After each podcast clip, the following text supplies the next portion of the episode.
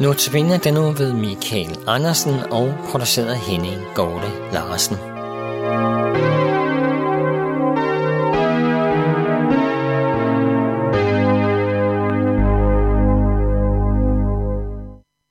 Andagten i dag tager udgangspunkt i nogle vers fra 1. Mosebog kapitel 12, hvor jeg vil læse de første fire vers. Herren sagde til Abram, Forlad dit land og din slægt og din fars hus, og drag til det land, jeg vil vise dig. Jeg vil gøre dig til et stort folk og velsigne dig. Jeg vil gøre dit navn stort, og du skal være en velsignelse.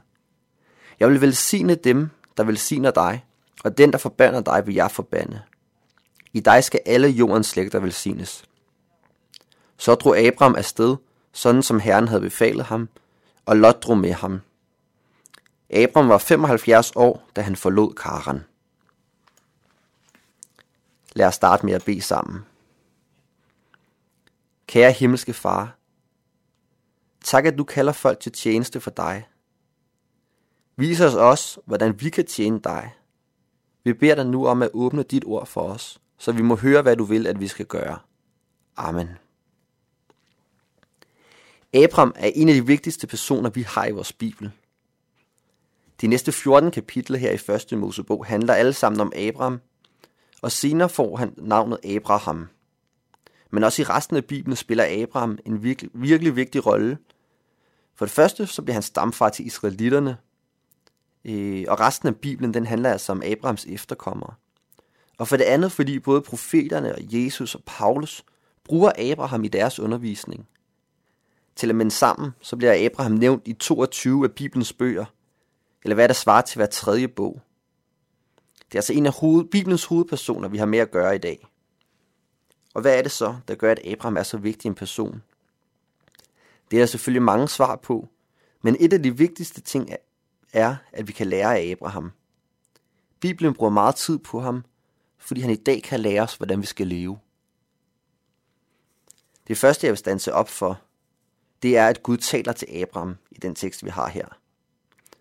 Gud, som i sin almagt har skabt himlen og jorden, bare 11 kapitler tidligere i Bibelen, han taler nu til et ganske almindeligt menneske. Abraham var ikke nogen særlig person. Han var en almindelig mand fra en almindelig familie, der stammede fra det, der hedder Kaldea i Babylon, eller det der i dag er Irak. Men det, at Gud taler til ham, viser os, at efter Gud skabte jorden, så har han ikke bare trukket sig tilbage og betragter jorden i sikker afstand, mens han lader den sejle sin egen sø. Nej, Gud han elsker sit skaberværk, og efter skabelsen bliver han ved med at tage sig af jorden.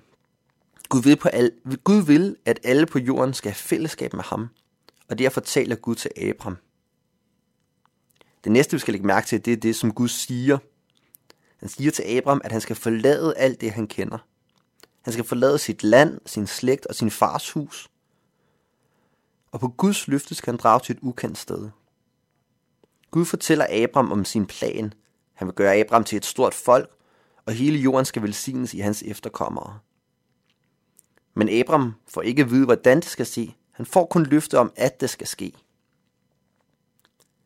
Det tredje, vi skal se, det er Abrahams reaktion. Som vi læste, så det meget kort og præcis i det vers 4.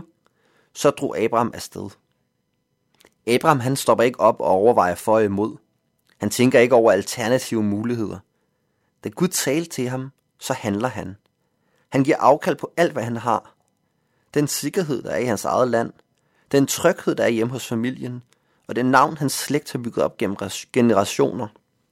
Alt det forlader Abraham, i tillid til, at Guds plan er det bedste for ham. I dag lever vi omkring 4.000 år efter Abraham, og har derfor en helt anden forståelse af, hvad hans kald var, end det han selv havde på det her tidspunkt. Vi kan se, at Abraham var en lille prik i Guds store puslespil for at frelse jorden. Abraham skulle forlade sin familie, fordi han selv skulle være stamfar til en stor slægt, nemlig israelitterne.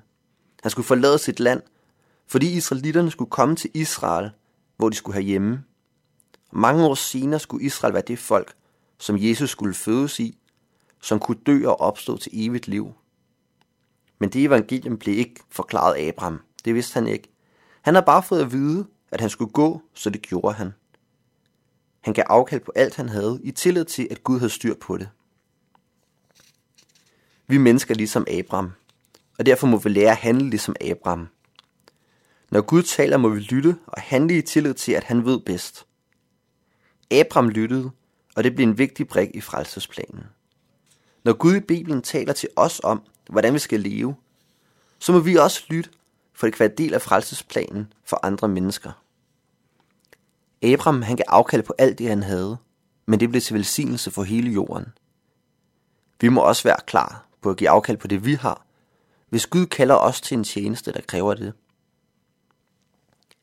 I Jeremias bog, en af profeterne, der siger Gud, jeg ved, hvilke planer jeg har lagt for jer. Planer om lykke, ikke om ulykke. Om at give jer en fremtid og et håb. Jeremias kapitel 29, vers 11. Når Guds planer for os er gode, så må vi gå på Guds ord.